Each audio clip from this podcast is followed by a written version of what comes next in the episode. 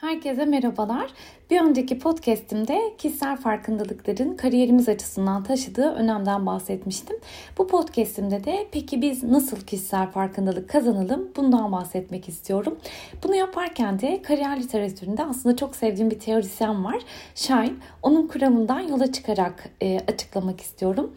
E, şimdi aslında bir huzursuz oldum çünkü benim kariyer literatüründe aslında sevdiğim pek çok teorisyen var.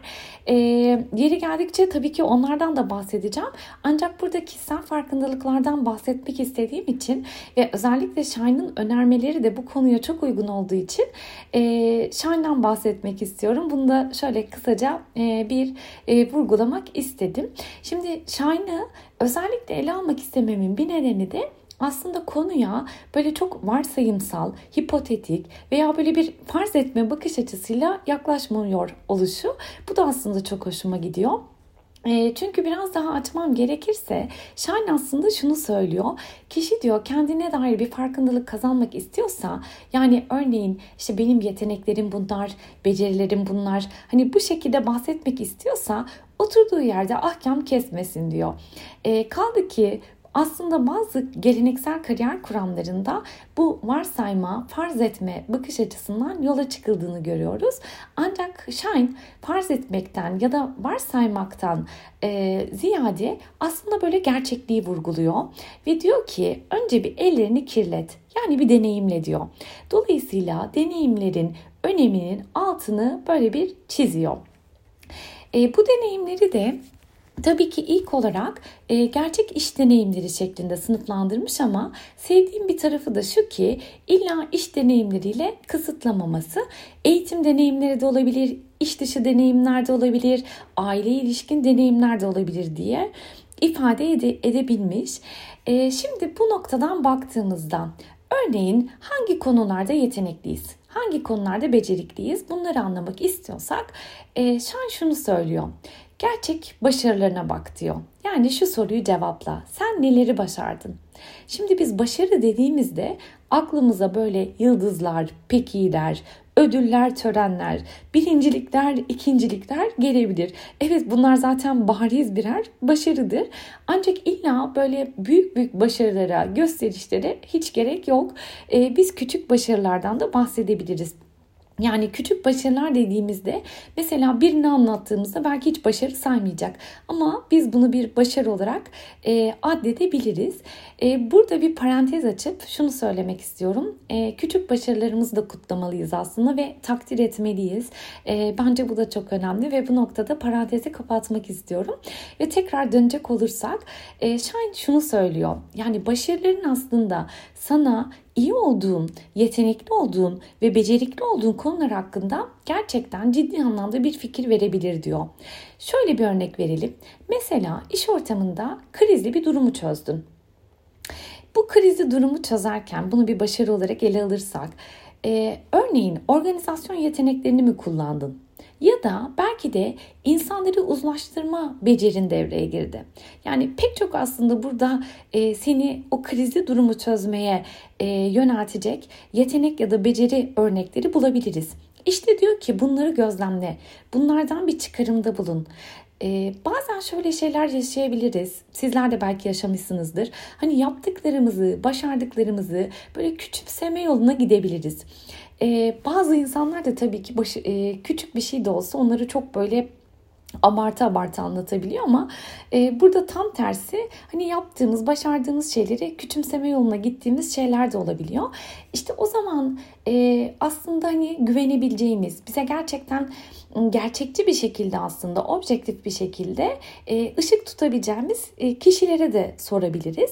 E, ışık tutabilecek kişilere de sorabiliriz ki bence bu çok iyi bir yöntem. Gerçekten tavsiye ederim. E, şimdi burada e, başarılarımızdan yola çıkarak yeteneklerimizi ve becerilerimizi keşfedebiliriz diyor Shine. Peki mesela hayatta bizi ne motive ediyor? Bunu anlamak istiyorsak yine diyor dön deneyimlerine bak. Örneğin hangi anlarda kendini çok mutlu hissettin? Çok keyifli, çok istekli, böyle her şeyi başaracak gibi hissettin. İşte diyor bu anlar sana senin neyi motive ettiğini gösterebilir diyor. Ee, başka bir noktadan bakacak olursak mesela değerlerini mi fark etmek istiyorsun? Değerler dediğimizde aslında kendi içsel standartlarımızdan bahsediyoruz. Ee, bizi e, bizim için öncelikli olan şeylerden, önem verdiğimiz şeylerden, belki bize yol gösteren rehberlerimizden bahsediyoruz. Yine burada Shine, burada oturduğun yerden işte benim değerlerim bunlar, şunlar diye e, konuşma diyor. Onun yerine şu soruyu sorabilirsin kendine. Hiç yol ayrımında kaldın mı? Yani iki seçenekten birini seçmen, diğerini de böyle arkanı dönüp gitmen gerekti mi? İşte bu noktada senin için gerçekten neyin önemli olduğunu, neyin değerli olduğunu anlayabilirsin diyor. Ee, özetlersek aslında Shine özellikle şunu vurguluyor. Ee, insan doğası gereği aslında biz bir şeyleri etiketleme yoluna gidebiliyoruz. İşte bu deneyimlerimizi örneğin iyi deneyimlerdi, kötü deneyimlerdi ya da üzüntü verici deneyimlerdi ya da sevindirici deneyimlerdi. İşte beni üzdü işte ya da eğlenceliydi, sıkıcıydı gibi böyle etiketlendirme yoluna, sınıflandırma yoluna gidebiliyoruz. Ancak bunun yerine diyor Shine şu daha güzel bir yaklaşımdır. Ee, evet ben bunu deneyimledim ve bunlardan ne öğrendim? Buna bakmalıyız. Hatta daha da spesifikleştirmemiz gerekirse belki de ben bu deneyimden kendimle ilgili ne öğrendim? Buna bakmamız gerekiyor diyor Shine. E, şimdi bu noktada şunu diyebilirsiniz. Ya benim derdim başımdan aşkın. O kadar çok şeyle uğraşıyorum ki. O deneyim bu deneyim. Ondan onu öğrendim bundan bunu öğrendim. Yani bunca koşturmamın içinde bir de bununla uğraşamam. Yani böyle diyorsanız tabii ki sizi anlarım ve gerçekten tüm samimiyetimle ve tüm kalbimle anlarım. Çünkü bu hayatta her birimizin bir koşturması var, bir sıkıntısı var, belki endişeleri ve kaygıları var. E, ve bunların e, bazıları bizi ortak noktada buluşturuyor. Çünkü örneğin hepimizin geleceğe ilişkin kaygıları var. İşte finansal kaygıları olabilir, kendimizi güvencede hissetmeyebiliriz. Bunlar bizim aslında ortak payda buluştuğumuz e, koşturmalar, sıkıntılar, kaygılar diyebiliriz. Bir de kendimize özel, e, kendimize has bazı şeyler olabilir. Ee, örneğin kimileri iş yerinde bir şeyler yaşıyor olabilir. Kimileri aile hayatında e, bir takım şeylerle mücadele ediyor olabilir. E, dolayısıyla her birimiz bir belirsizlik ortamındayız. Her birimizin kendine dair hayatta koşuşturmaları var. Her an her şey değişebiliyor. Öngöremediğimiz bir ortamda yaşıyoruz. E, bunu kabul ediyorum ve özellikle de bu e, sözlerimin şöyle algılanmasını hiç istemem. Yani işte kendine dair bir farkındalık kazan. Sonra işte rasyonel ve böyle mantıklı bir seçim yap e, şeklinde böyle üst perdeden algılanmamasını e, isterim kesinlikle. Yani kesinlikle bu üst perdeden algılanmasın. E, ama e, esas söylemek istediğim şey şu. Evet hayatlarımızda bir belirsizlik var. E, belki kaygılarımız var ve bunlardan e, kaçamıyoruz. Bunlar kaçınılmaz olarak karşımıza çıkıyor. Ancak bunların kaçınılmaz olması bence bizim kişisel sorumluluğumuzu da tamamen ortadan kaldırmıyor. E, dolayısıyla kendimize dair bu farkındalığa e, ulaşmamız gerektiğini ifade edebilirim.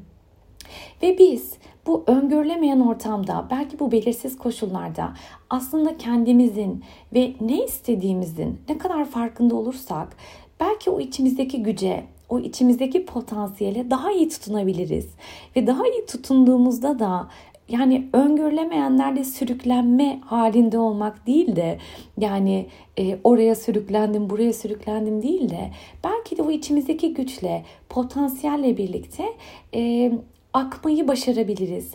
O içimizdeki potansiyeli ortaya koymayı daha iyi başarabiliriz.